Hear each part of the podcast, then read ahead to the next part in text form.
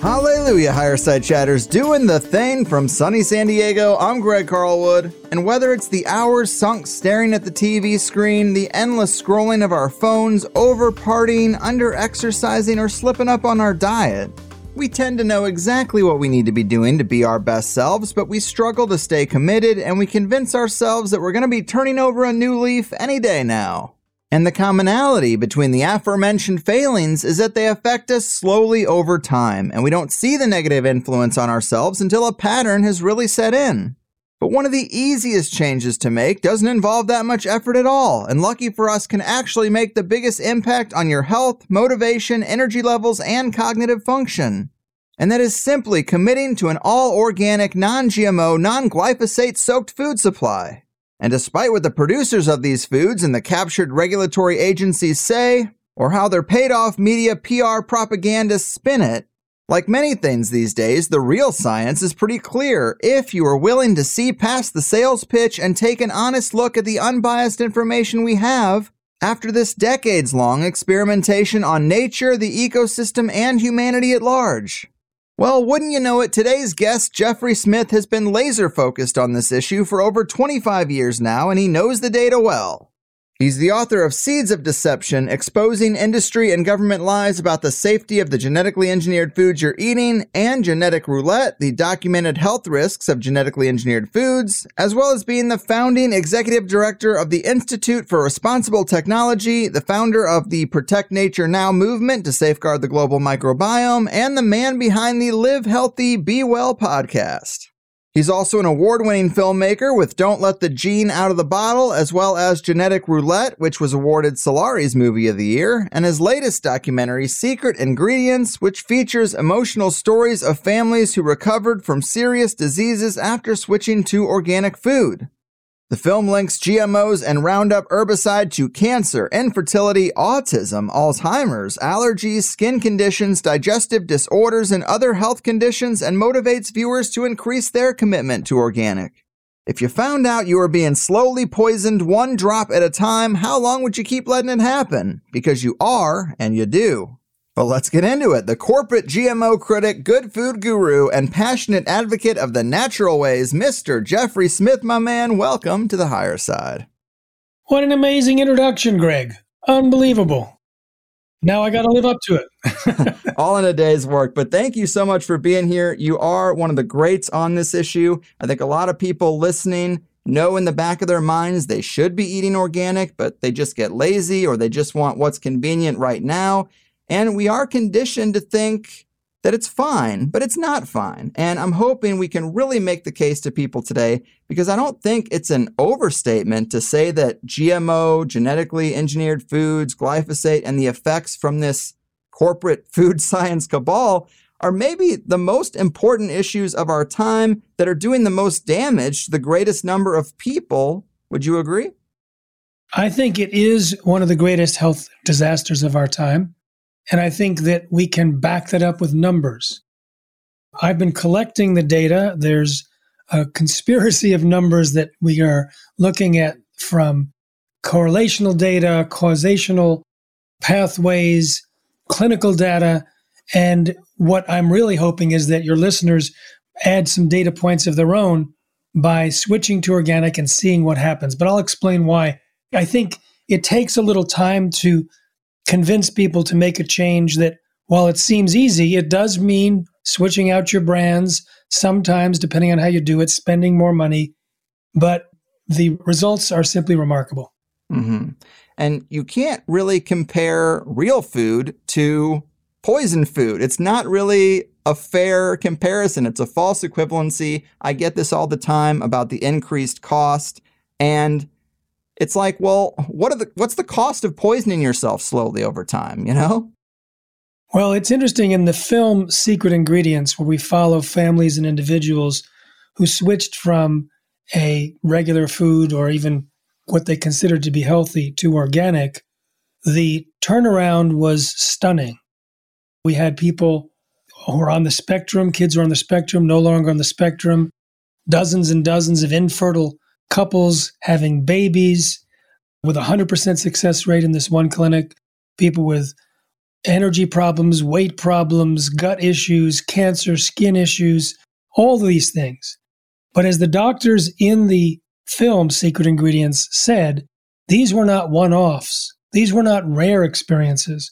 These were typical in their practices when they prescribed organic diets. And they even described how someone might lose their joint pain or autoimmune disease symptoms when they switch their diet. And then they'll cheat later on, go back to the previous diet, sometimes for just a short period of time, and they watch their symptoms come back, which makes it very convincing to their patients that it was diet related.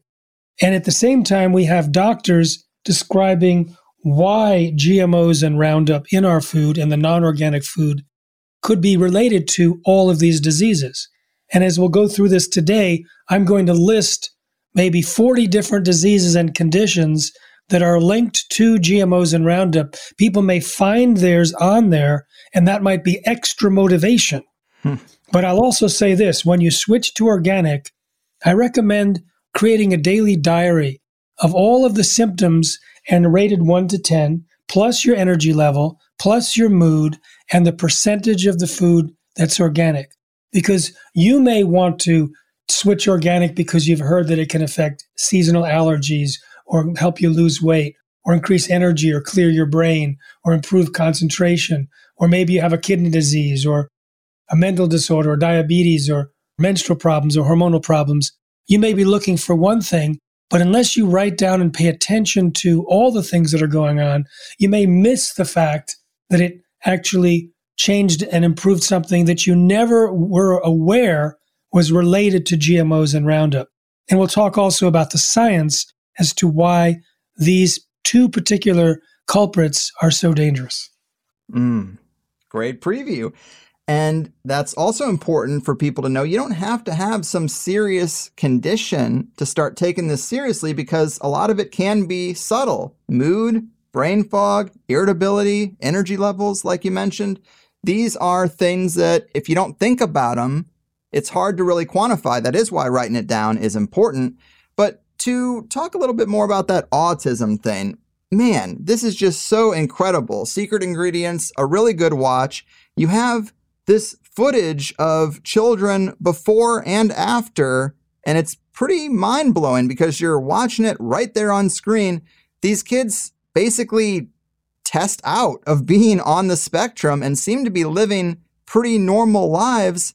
Explain how that can be possible because a lot of people are conditioned to think that autism is like you get stamped with it and that's just your life now.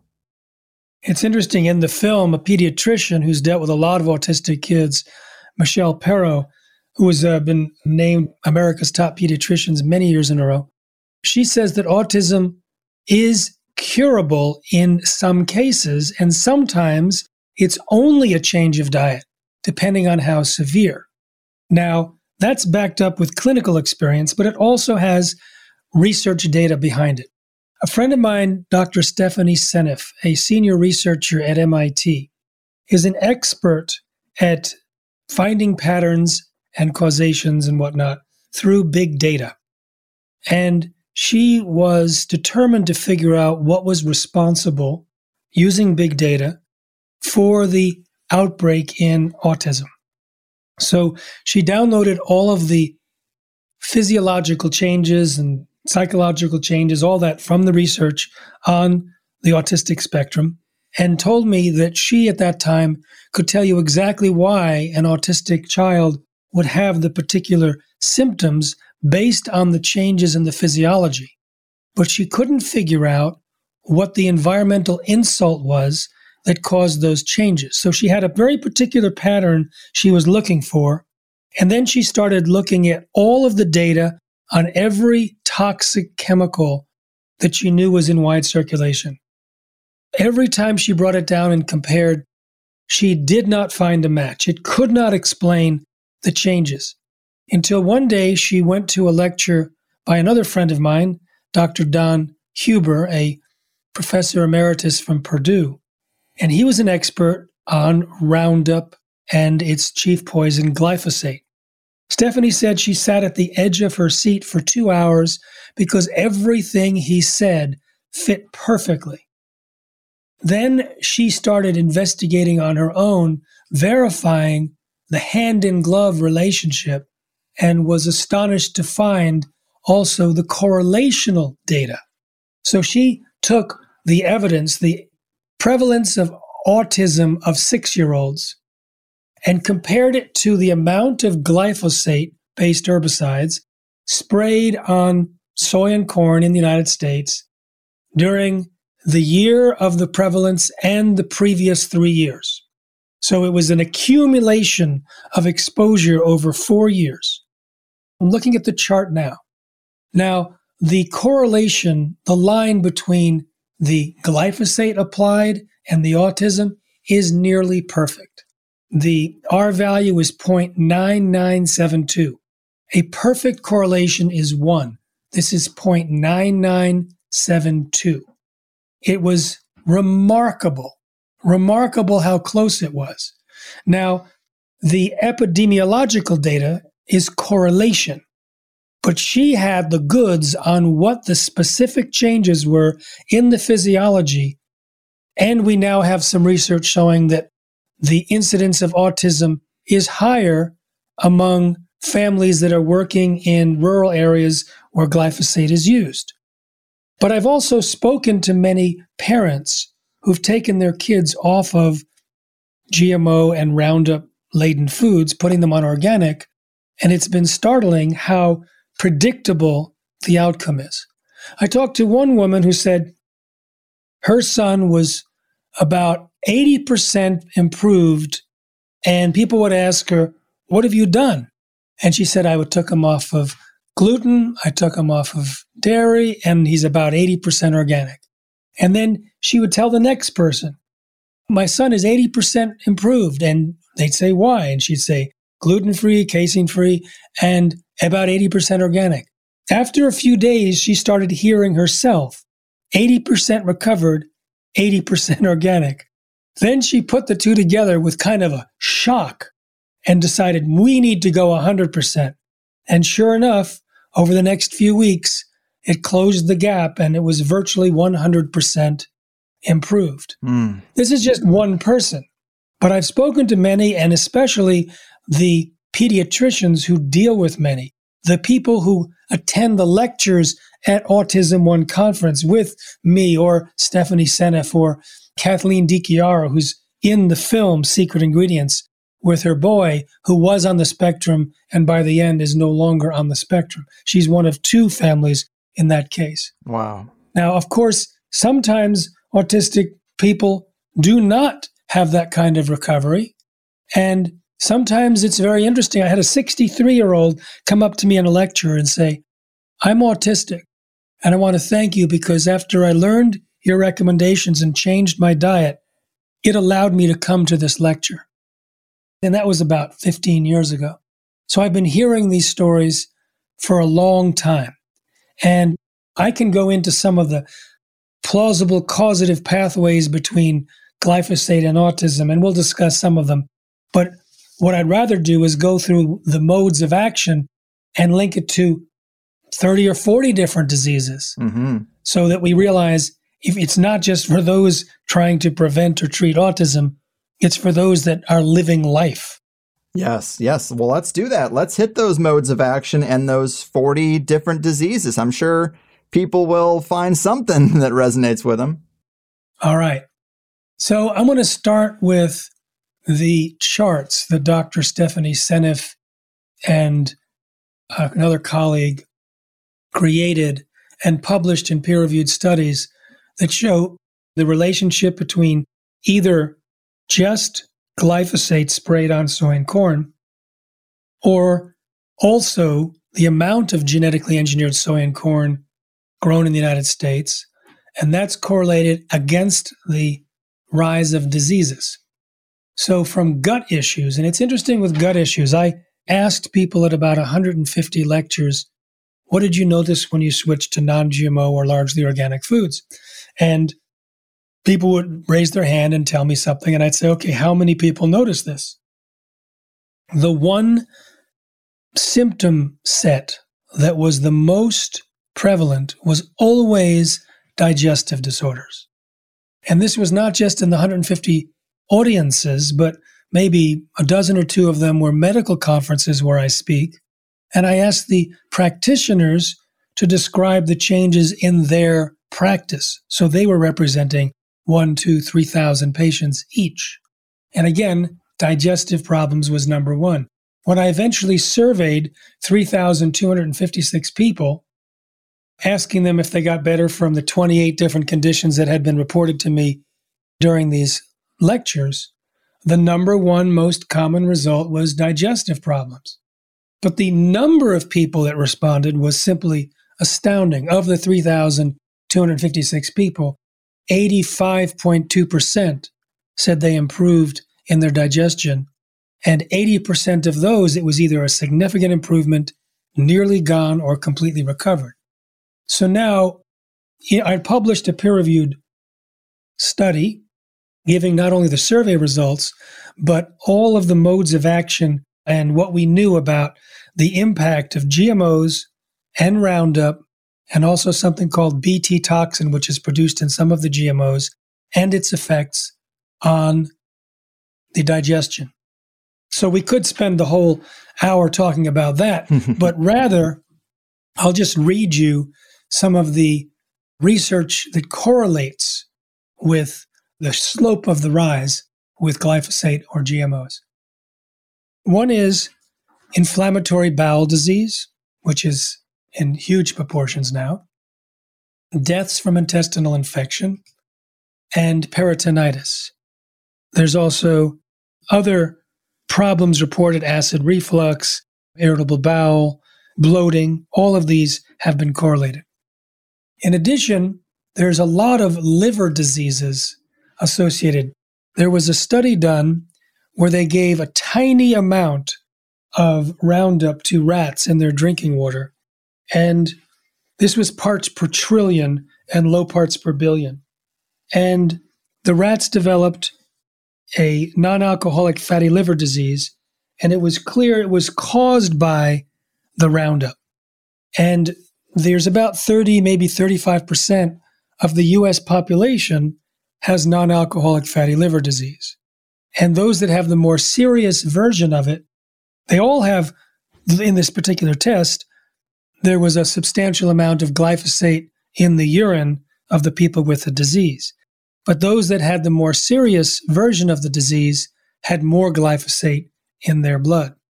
I've seen pictures of really gnarly livers of rats that were fed soy, GM soy, compared to those that were fed non GM soy. And I interviewed a veterinarian who said that when he did an autopsy on a dead cow that had been eating Roundup ready crops, it looked like a bomb went off in the liver. So if you look at liver disease correlations, we have deaths due to disorders of lipoprotein metabolism. We have liver and bile duct cancer. We have hepatitis C. The liver is the main detoxifier, and the detoxification pathways are hampered because of the mode of action of glyphosate. For those that are interested, the cytochrome P450 enzymes could be damaged. And so that means that all of the toxins that would normally leave through the pathway of the liver may stick around longer and be amplified. So it makes glyphosate kind of a a leader, a king of toxins. It does the same in the cells. There's an NRF2 pathway that detoxes the cells, which is partially disabled in the presence of glyphosate. So again, the different toxins can damage the body. Now, there's neurological disorders. We already discussed autism, but there's ADHD, Alzheimer's, deaths, dementia diagnosis and deaths, Parkinson's disease deaths, anxiety, even suicide by overdose, and schizophrenia. Now, if we look at the mode of action that can cause it, there's several. There's a gut brain axis. We already talked about the digestive problems. There's problems with the gut bacteria that can lead to a lot of cognitive and neurodegenerative problems. And the gut bacteria is damaged by glyphosate, which is an antibiotic. And if you look at the changes that glyphosate causes in the gut bacteria, and I interviewed someone that looked at that in a research study, I went through the 28 different conditions that people reported getting better from, and he could explain the rise of every single one of those conditions based solely on the results of the change in the gut bacteria. And one of the changes in the gut bacteria is that it blocks the production by that gut bacteria of the precursors to serotonin, melatonin, and dopamine. And these are happy chemicals. And without sufficient amounts, it can create cognitive disorders and other problems like Parkinson's that we've just discussed. There's also a link correlationally to celiac disease, insomnia, and sleep disorders. And for those that are familiar with melatonin, this is no wonder if there's a reduction in melatonin that governs circadian rhythms and sleep. There's also reproductive problems, including birth defects and all sorts of congenital heart defects and newborn metabolic disorders and geno, genito, geniti urinary disorders, lung conditions in, in newborns, newborn eye disorders, newborn blood disorders. Diabetes is correlated with both GMOs in the food supply and Roundup, and deaths due to obesity. So, some of the major diseases. There's also cancer. There are many reasons why GMOs and Roundup could be related to cancer. It can block the gap junctions between cells, which is the way cells communicate. And one study showed a 50% reduction in that. It also damages the sequence of the genome. It's genotoxic and also causes oxidative stress. It also creates leaky gut, and leaky gut is linked to virtually all diseases that we've mentioned, and all the, you know, some think it's linked to all diseases, period. There's also a study that shows that glyphosate, in the presence of a metabolite or a compound that's in the human body normally, increases the growth of breast cancer tumors. And so if you look at just the rise of the different cancers, you see it rising in parallel with glyphosate, with breast cancer, with kidney and pelvic cancer, thyroid cancer, and deaths from myeloid leukemia, acute myeloid leukemia. And we already mentioned liver cancer. And then there's deaths from hypertension, deaths from stroke, anemia, as well as skin disorders in all ages, except newborns, and then acute renal failure and death. There's a lot of connection between glyphosate and the kidneys, and also acute kidney injury, as well as lymph disorders. So you can see that the particular diseases are numerous. And then if you look at the personal accounts as to what got better when people switched to organic or non GMO and largely organic, it was digestive problems, fatigue, overweight, obesity, brain fog, anxiety and depression, food allergies and sensitivities, and I'm above 50% response. Then we get to memory and concentration, joint pain, allergies, gluten sensitivity, insomnia, skin conditions, hormonal problems, musculoskeletal pain, autoimmune disease, high blood pressure. Many of these same ones, and I, I won't finish the list, there are many of the same ones that have been reported with these epidemiological charts. But when you feed the animals in research labs Roundup or GMOs, they often suffer from these diseases or, moreover, the precursors because the studies are typically short term. When you take animals, pets, and livestock off of GMOs, sometimes put on an organic diet, you see these type of changes as well. So we have plausible causative pathways, and I've only mentioned a few. There's a damage to the neurotransmitters, the hormone, the mitochondria, the gut bacteria, the leaky gut, the inability to absorb minerals. These are just some of them.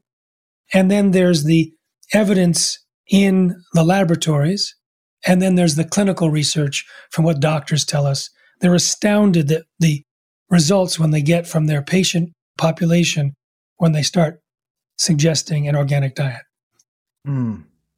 Yes, great summary. So many different effects from this. And I've even heard you say that a lot of the times food allergies and gluten intolerance are actually allergies and intolerance to the altered foods that might not be there potentially with the unaltered foods if they were to uh, just go for the natural organic versions of whatever they seem to be getting triggered by. But I also wanted to ask you about intention and just this idea that it isn't really an unfortunate accident, right? I mean, how much did these companies know and how early did they know it? I talked to a former Monsanto scientist. Monsanto is the biggest GMO producer. They're now owned by Bayer, so Monsanto officially doesn't exist except in our nightmares memories. Mm-hmm. I talked to a former Monsanto scientist who said that his colleagues had done research feeding rats genetically engineered corn and noticed some significant health issues in the rats. Instead of withdrawing the corn, they rewrote the study to hide the effects. Now, this particular scientist was very concerned about the fact that this was a short term study. Monsanto typically uses 90 days maximum. He was also aware that the maximum amount of corn fed to the rats was far less than, for example, the humans in South Africa and Southern Africa, which eat corn as a staple three times a day. Monsanto typically feeds a maximum of one third of the diet to their rats as their genetically engineered corn. And people in Africa could be eating corn up to 70% and in some cases 90% of their diets in times of famine. So he told me he was very concerned about the impact on the Africans, knowing that the rats had serious disease problems or health problems in just three months. So it's an interesting follow up. I was speaking to a veterinarian in the United States, and one of his clients was a South African farmer. And the South African farmer was complaining about the diseases that were experienced by his cows and pigs. He was losing money. He had low milk production, problems with walking and, and their legs. And the pigs were like biting each other's tails and had Alzheimer's symptoms, etc. So he told them all these things to do. And the guy said, just tell me one thing. And he said, never feed your animals GMOs again. So, what this South African farmer did is he switched his corn that he was growing on the farm to non GMO. And when it came up, he started feeding his animals non GMO. And sure enough, the problems went away. And then he ran out of the corn because he hadn't planted enough for year round feed, started buying feed from the marketplace, and the problems returned until he was able to plant enough for year round non GMO corn. But what the veterinarian told me was that the workers on the farm, and he needed 50, but he had hired 60, 20% more because so many of them were sick all the time. Headaches, flu like symptoms, really bad colds, inflammation. And many were down with sickness. He was spending a lot of money in medicines. But the farmer told the veterinarian that about once or twice a month, he'd be talking to one of his workers and notice that the eyes were not tracking right. They weren't moving in parallel. And from his experience, he knew that that person would be dead within one or two days. Hmm. And this was going on for a while, and he had no idea why. The workers were eating the same corn as the cows. So when he switched the cows' corn to non GMO, the workers were eating now non GMO corn, and their symptoms cleared up until he ran out of the corn. So the worry by the former Monsanto scientists appears to have been validated by a group that was eating more GMO food, perhaps, than nearly anyone in the world. Maybe the other only other comparisons would be other South African farms where they would eat 100% GMO corn from the farm. Because they eat a lot of corn as a staple and they weren't mixing it with the non GMO corn as they typically do in the marketplace. So the other thing is that Monsanto was very aware of all sorts of problems with both GMOs and Roundup and ventured to cover it up and attack scientists that found out problems and to attack reporters that reported on it. And I've written about this in my books, Seeds of Deception and Genetic Roulette, and spoken about it in 45 countries. And it came out with such graphic detail in the recent Roundup trials where three sets of juries agreed that the four plaintiffs' non Hodgkin's lymphoma cancer contributed to or caused by using Monsanto's Roundup. Now, during the course of the trials, they were learning about how Monsanto became aware of problems and covered it up. They hired one of the world's best experts at genotoxicity who said, yes, it does look like glyphosate is a carcinogen, and you need to do these studies to see if the full Roundup formulation is. And they didn't do the studies. They hid the evidence that this guy had put together, which was illegal. And then they ghost wrote a review paper with the exact opposite conclusions and submitted that to regulators around the world. They had used completely fraudulent studies at a laboratory where the executives actually went to jail because it was so fraudulent. And one of those executives happened to be from Monsanto who went over to that lab to help conduct the Monsanto studies. And an example of how a Monsanto scientist does Monsanto science was made clear in the trial. And I've been studying this for a long time and I've written up all ways in which they have been caught red handed, but no one seems to pay attention. Mm-hmm. But this is one of my favorites. In order to get their Roundup approved, they had to test the absorption level on human skin. So I think they typically would take, as they others have, human cadaver skin and apply Roundup and see how much gets absorbed. And they were dismayed because about 10% got absorbed. And that's way above, over three times the amount of legal, legal determinant for absorption. So they hid that evidence illegally from the EPA and instead took new cadaver skin and baked it in an oven. Then they froze it. Then they applied the Roundup to this leather like frozen human skin and found hardly any got absorbed. Hmm. And that's what they reported to the FDA. And I've pointed out, like with bovine growth hormone, which was their genetically engineered cow drug to increase milk supply, they had a similar research that showed that discounted problems by over pasteurizing the milk 120 times longer, all these things that they did. And it turns out the former Monsanto scientist told me that when three of his colleagues were testing the milk from cows treated with the company's genetically engineered drug, they found so much cancer promoting hormone in the milk, the three Monsanto scientists refused to drink milk after that unless it was organic and one bought his own cow. So, did they know about the problems? Absolutely. Did they try and cover them up? Absolutely. And it so angered jurists that the juries awarded huge punitive damages, including one jury $2 billion, which got lowered quite substantially, another one 250 million, because they were so angry at how Monsanto rigged their research and purposely caused damage to the people that they were feeding and as customers. Mm. Another great summary, and that was one of my favorite parts of your book, Genetic Roulette, is just seeing all these ways that they do tilt the science and studies to get the results that make things look safe that aren't. I mean, one of the things that's just mind blowing is the idea of trying to get a court order to seal safety studies for 50 or 100 years. That seems to be a common practice these days in the corporate science world.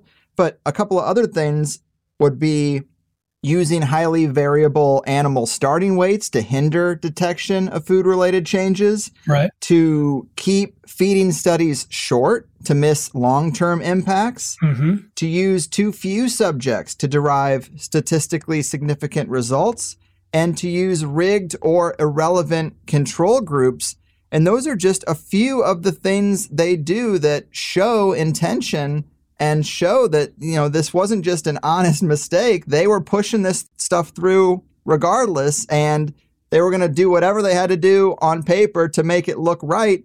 And that's just so nuts. I mean, it's so bold of them to do. But I guess if you've captured the regulatory agencies and you've got the media talking heads to endorse you, it's not that risky. Well, it's true. They did have their own people in the regulatory seats. That was clear in the EPA and the FDA and the USDA. But it's also the case in India, in Europe, and the UK, in Brazil, Argentina. Where I travel, I often learn about the makeup of these approval committees and how completely stacked they are by the biotech industry. And there's usually a ministry that is bought out, and there's often a an agricultural association, a farm group that's basically bought out, receiving money from their handlers and unable to, they have to toe the line and promote the GMO myths. So it is true, uh, Greg, that that was one of the funnest things for me to write in Genetic Roulette, the ways in which they rigged research.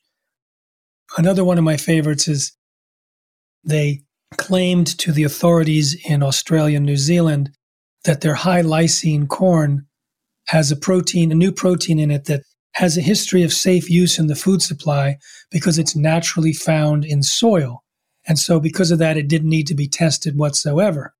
So, my friend Jack Heinemann calculated how much of that protein would, if an average male American eating the average amount of corn per day was eating just Monsanto's high lysine corn, how much of that protein would he be eating? And how much soil would he have to consume as a comparator? Because remember, you didn't have to test it because it's in the soil. Well, in order to have the same amount of that protein in your diet, he calculated you'd have to eat 22,000 pounds of soil every second of the day. Wow. it's bizarre science. It's checkbook science. It's Monsanto science. Right. I like that. Nice tag. And a lot of this stuff sounds pretty severe. I mean, you've mentioned a whole bunch of some of the most debilitating conditions people can have. But what do you say to people who might think, well, I eat fast food all the time, been doing it my whole life. People who live in these suburban food deserts and they really don't have a lot of other options. And they say, well, I'm totally fine. Like all through high school and college, I ate like trash and none of these conditions ever really affected me. So I'm sure some people might look at their own experience and be inclined to think some of these concerns are overblown. What do you say to those people? Obviously, there's going to be people that hear all of this and decide it's not for them, whether they are feeling healthy or just lucky, or they're attached to their junk food. I would say my first encouragement is try it for two, three weeks. It's an investment of time and attention. And do the little symptom survey we talked about and see what changes. You see, in the survey that I did with over 3,000 people, 52% said that they had improvements from brain fog. Now, if you are experiencing brain fog every day, it may be your normal, your default. You may not realize what it's like to have a clear mind. And in the film Secret Ingredients, David Perlmutter, who wrote Brain, Grain Brain and Brainmaker, talks about how the brain uses 25% of the energy, and the energy is produced from the mitochondria, and the mitochondria get damaged from glyphosate. So when you stop consuming glyphosate, you have more energy, and your brain then can have more clarity. But 60.4% of the people we surveyed showed improvements over fatigue, more energy. And when I combined them, the two, reduced more energy and reduced brain fog, and asked 150 audiences how many people noticed that, it was always the second below digestive problems. So these are quality of life, memory and concentration, 48%. You may not think that your memory and concentration are off par, but if you switch, you may end up joining these nearly half of the people surveyed saying it got better. You may think your sleep is fine with a certain amount of wakefulness. It might get better, as 33% said that their insomnia situation improved. Now, some of these diseases are long-term forming, Alzheimer's, Parkinson's, cancers, etc. And there may be a accumulative effect but I also want to say that once you've made the switch and if you do it intelligently, you do it with help perhaps from others who are already eating organic and doing it efficiently and effectively and less expensively than, than you might when you just start, it's actually easy to do. But where it may cost you more money is if you just switch over to the same processed foods that you're eating now and just make the organic step. You may want to learn to cook. But even if you end up spending more money, when you think about food, you have a food budget. Add your health budget. And for those that are environmentally and health minded for the world, add also your philanthropy budget because you're contributing to a healthier world and also healthier farmers and farm workers, mm. which we can talk about. So, in any case, whatever the excuse is, give it a shot for a few weeks, see what happens, see if it makes a change, pay attention, take notes. And then you've tried it. It could be the most important move of your life, or it could be a non starter. Everyone's different. Mm-hmm. Yeah, maybe you were a super genius and never knew it because you never were running on optimal systems. And, you know, a part of this problem with the scientific approach in general here seems to be the basic premise that genes are like Lego blocks and you can just slide out some code and replace it with some new code. And this is kind of a faulty premise being used in several sectors of science, but just speak to us about how wrong that is philosophically and, and practically too. You know, I'm going to introduce a new thing. You've read Genetic Roulette, which was put out before gene editing came out.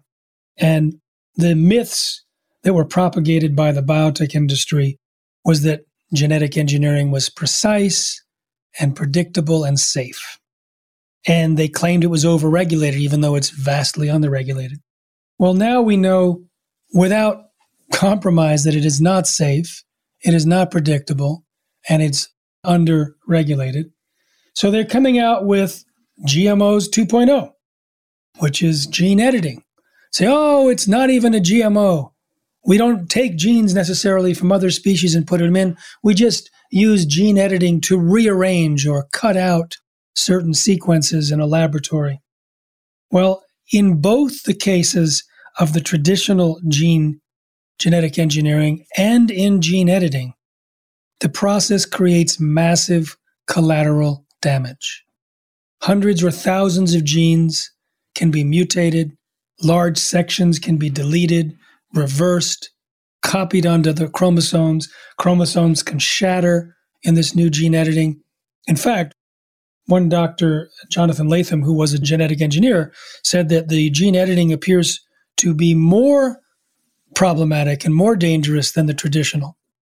So, this concept that it's safe and predictable, they get off of that quickly and start immediately talking about the benefits and they can have better health and more nutrients and save water and you know feed the people none of those actually are true. So those are also myths being propagated. But all of those are really inconsequential when you realize that the process of genetic engineering causes all this damage.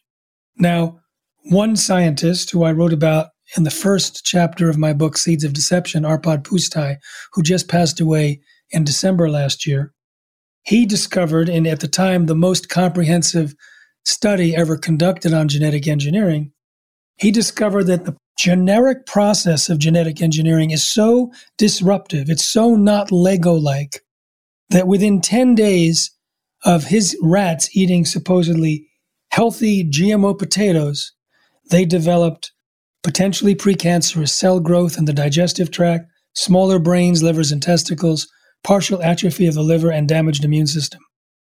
And it was the process of genetic engineering, not the particular engineered trait in the potatoes, that caused these problems. And he realized that the same process that he used to create the potatoes is what's been used to create the GMOs on the market. But the research done on GMOs on the market is so superficial and flimsy, it would never discover these very serious problems that he discovered in his rats. Well, short story was when he went public, he was fired from his job after 35 years, silenced with threats of a lawsuit. Eventually, the gag order was lifted by an order of parliament. He published his data, and it remains an indictment of the safety of GMOs.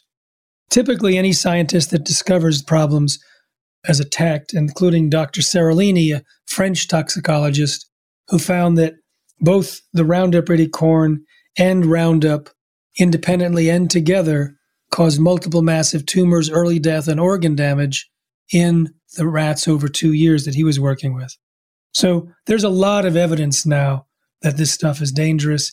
And it's not just the particular intended change, although that can be dangerous, it's also the unintended effects. Right. You list so many in genetic roulette that these trans genes are just unstable. Sometimes they rearrange over time. They can create more than one protein. Weather, environmental stresses, and genetic disposition can significantly change gene expression. There is no one size fits all kind of approach here. And GMO 2.0 is a great term for the things I'm really concerned about in the future and the present, really.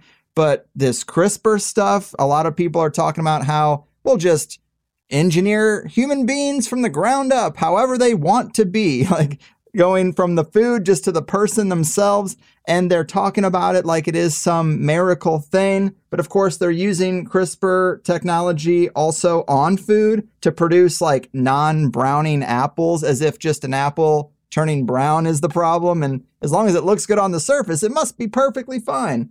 And we have GMO salmon that apparently was just approved in some areas, and, and that seems to be uh, a unique problem in its own right? And then I guess I would also ask you about this lab made meat trend, the impossible burger, and all this stuff that's popping up. I guess the next decade seems like it's going to be GMO on steroids. And I'm just really concerned about these things that are going to be coming out and these future problems when we already have so much to deal with.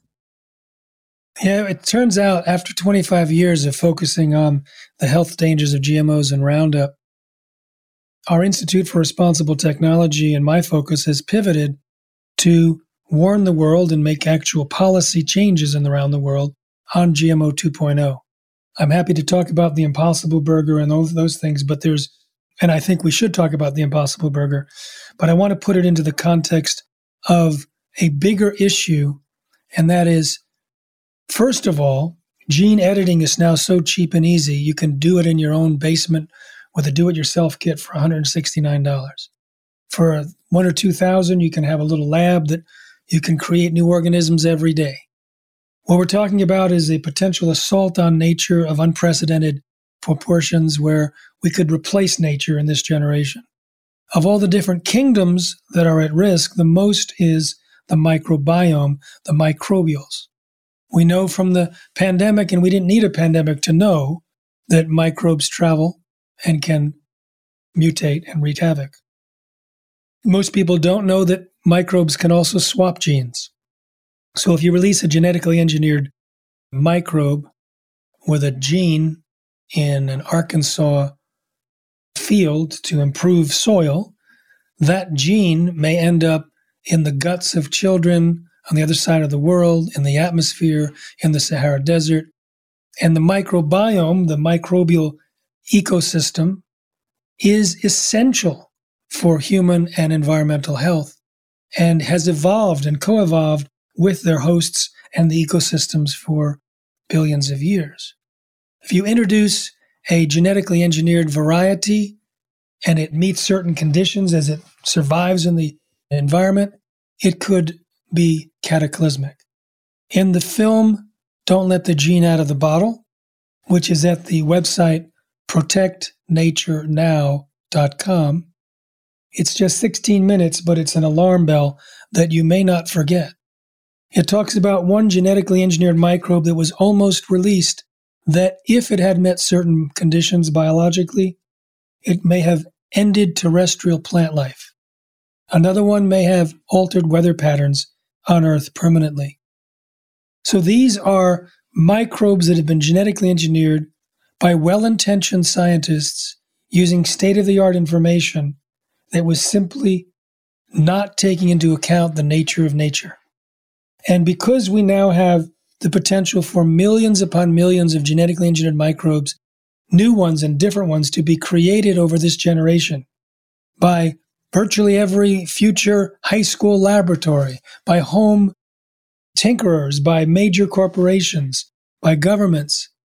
We are basically rolling the dice with our future. So we at the Institute for Responsible Technology and at Protect Nature Now are building a whole new movement. And so I recommend not only when you go to the Protect Nature Now homepage, you'll see right on the left the 16 minute film, and you'll see right above you a donate button. So please make a recurring donation of any amount that you can afford, even a dollar or five dollars, whatever you can offer, so that we know it's coming and can start hiring and creating more assets and opening offices around the world. It's a multi million dollar effort that we're architecting, and it's something that deserves support because it, the future of humanity and all living beings are at stake. Yes, yes. You are doing really impressive things across the board. You do more in a day than I do all week. And uh, I'm just kind of in awe of your dedication and your passion. And it's like there is money and abundance in the natural ways for the farmer, for the rancher, and for the customer, but you just can't patent it, package it, and export it.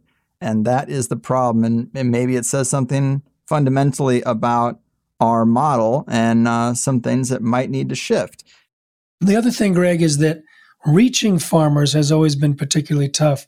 I remember back in 2002, I gave a lecture on GMO dangers in Iowa, and someone came up to me and said, I'm a writer, I write for a farm journal, and I'd love to interview and figure out an article I can do and maybe freelance it for somewhere else. I said, What about the farm journal? She says, They'd never allow that. The biggest advertisers are the GMO companies and the seed companies, which are the same thing. So it's hard to reach them because the agricultural extension agents work at land grant universities that have funding from the biotech industry. So they become basically extensions of the chemical and biotech industry in their recommendations. Farm media is generally bought and paid for. And in addition to getting the wrong information, they're also preemptively insulated from people like me. They call those of us who are asking for more science anti science. Right. You know, so we are already facing a disinformation campaign that marginalizes us before we open our mouths. And that's one reason why I haven't focused on educating farmers in my 25 years as a non GMO activist.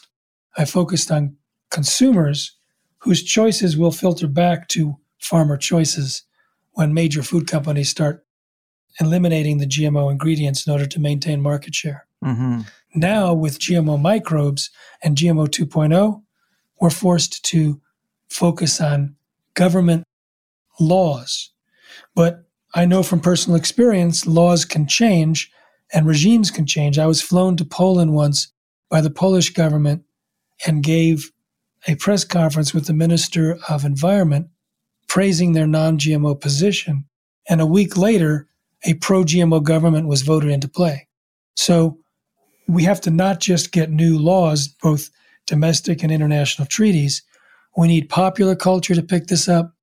We need academia to have it in curriculum and policies. Everyone in the world needs to know that we've arrived at this inevitable time in human civilization where we can redirect the streams of evolution for all time, and that that gives a demand, as you say, to become stewards of nature, to protect nature. So now that we're coming out of the pandemic and we see the impact of microbes, that may be the easiest set of laws we can create.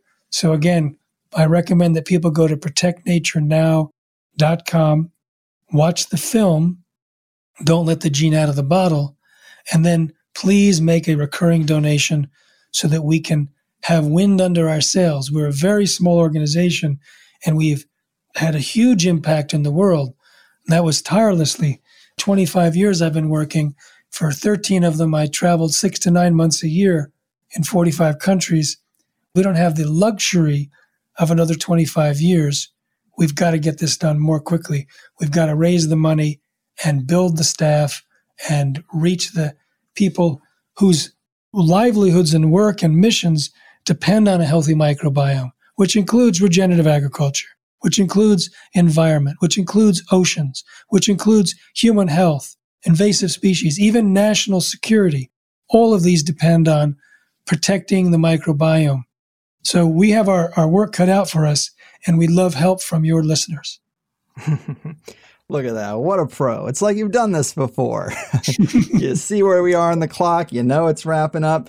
Um, but yes, just such amazing stuff today. Your knowledge base is super impressive. And as you kind of touched on there, we are in a transitional period in society. So much is happening. It seems like we're getting a full court press from so many different directions. And my hope is that we can have a counter reaction and build a, a better world rather than uh, the one that seems to be attempting to be foisted on us. And a lot of the things you're talking about are crucial in that. And just before we really do call it in, I mean, you got so many things going on the books, the films, the podcasts, the Institute for Responsible Technology, the 90 day upgrade program. What more should we say just in closing about carrying this forward be- beyond just this interview we're doing and actually trying to make an impact? Because as you said, letting the market decide was a good idea when it came to the food sector. But when it comes to releasing unnatural things in our environment, that really isn't related to the consumer at all. So we probably need a different course of action in that regard. But yeah, just uh, wrap it up with the old uh, support pitch. Okay. First of all, a lot of people kind of got wide eyed about the list of diseases and how to avoid them and all that. So let me just tell people organic foods do not allow the use of GMOs and Roundup. Non GMO products can still have Roundup because Roundup is sprayed on some non GMO products right before harvest. So organic is better. I explain to people in a 90 day lifestyle upgrade how to end up being a successful organic eater we start with the film Secret Ingredients. If you go to livehealthybewell.com, you can see the film Secret Ingredients, which will be the big motivator for it is already for people to become more organic than they ever have. And then to help people find ways to save money and save time and learn about new brands and keep motivated. We have the 90 day lifestyle upgrade. Uh, also at livehealthybewell.com, we have healing from GMOs and Roundup with experts telling what people can do to help recover for build, rebuild, repair, detox. And so that's at livehealthybewell.com. At responsibletechnology.org, that's kind of the mothership for our nonprofit. And there you can get a list of products that are GMO to avoid, um, what derivatives are there so that you can look out on ingredients if you don't buy organic, as well as a list of the products that are sprayed with Roundup and what levels are sprayed. So that's a quick reference and has a lot of information. For our new focus on protecting the microbiome, protectnaturenow.com. So responsibletechnology.org, protectnaturenow.com, livehealthybewell.com. The Institute for Responsible Technology also has a Facebook page and an Instagram. And we have 125,000 people right now actively on our Facebook. Instagram is growing. Please help us there by becoming a follower. And once again, I have had the great benefit of being supported in this activity. When I first started the Institute was when I published my book, Seeds of Deception. And I didn't have enough money to pay myself. So I did it pro bono and just survived on book sales and speaker fees. But, you know, there's a certain life cycle to books. So we had to pay ourselves a little bit to keep going. And now I can say that it's been the supporters of our institute that has allowed me to do my work without having to worry. And not only covering my salary, but we're creating films and we're creating, we have a team and we have all sorts of plans now to protect nature from the onslaught of GMO 2.0.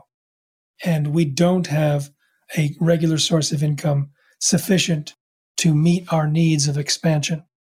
So I would love it if people liked our message and wanted to support us, share this podcast and share whatever you get by signing up for our newsletter or our, my podcast or our Facebook posts.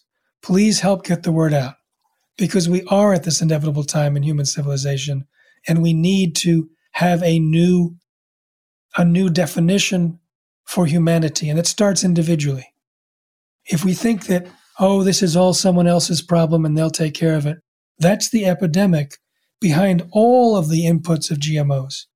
Countries think they don't have to face it because the FDA has already looked at it. The FDA says we don't have to do test safety studies because Monsanto will do it. And Monsanto's studies are rigged or non existent. It's similar that for so many areas, we have been trained to give away our power and authority to schools, to doctors, to media, to governments. And that creates the vulnerability for us to be manipulated by the corporations. So, one of the most important things is to take back our position. Instead of being the victim, be the victor. And that starts with our own food. So, we choose what we consider food and not what Monsanto claims and is enforced by their wing in Washington. Then we go with our information that we share. We may not have the time to spend a lot of time on this, but there may be people in your social media networks that will not only spend time sharing this, but you may save the life or health of their family.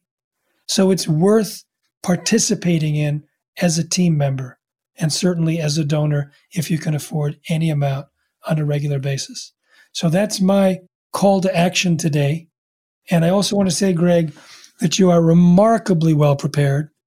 I am so excited about the knowledge base that your audience has mm. because you from experience that I've had which is just this 2 hours you do the research you get informed you ask the questions and because we had 2 full hours to talk I shared stories that I haven't shared in years some I haven't shared at all hmm. because I don't need to be lightweight in it because you're not being lightweight and I'm matching you in that.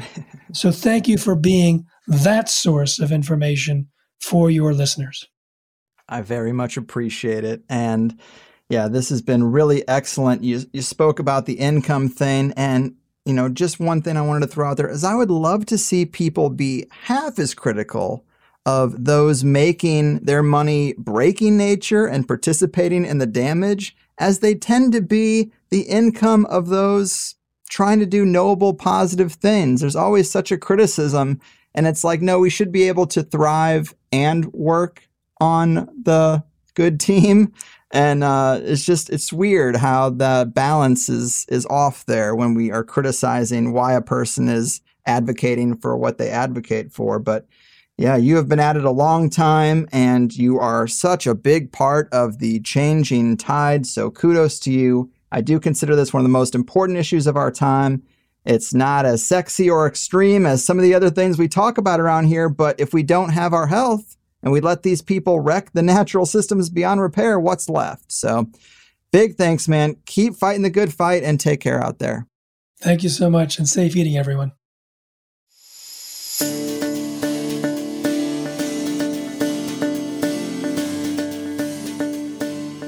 Thank you for listening to Live Healthy, Be Well. Please subscribe to the podcast using whatever app you listen to podcasts with, or go to livehealthybewell.com to subscribe. This podcast will inform you about health dangers, corporate and government corruption, and ways we can protect ourselves, our families, and our planet. I interview scientists, experts, authors, whistleblowers, and many people who have not shared their information with the world until now. Please share the podcast with your friends. It will enlighten and may even save lives. Safe eating.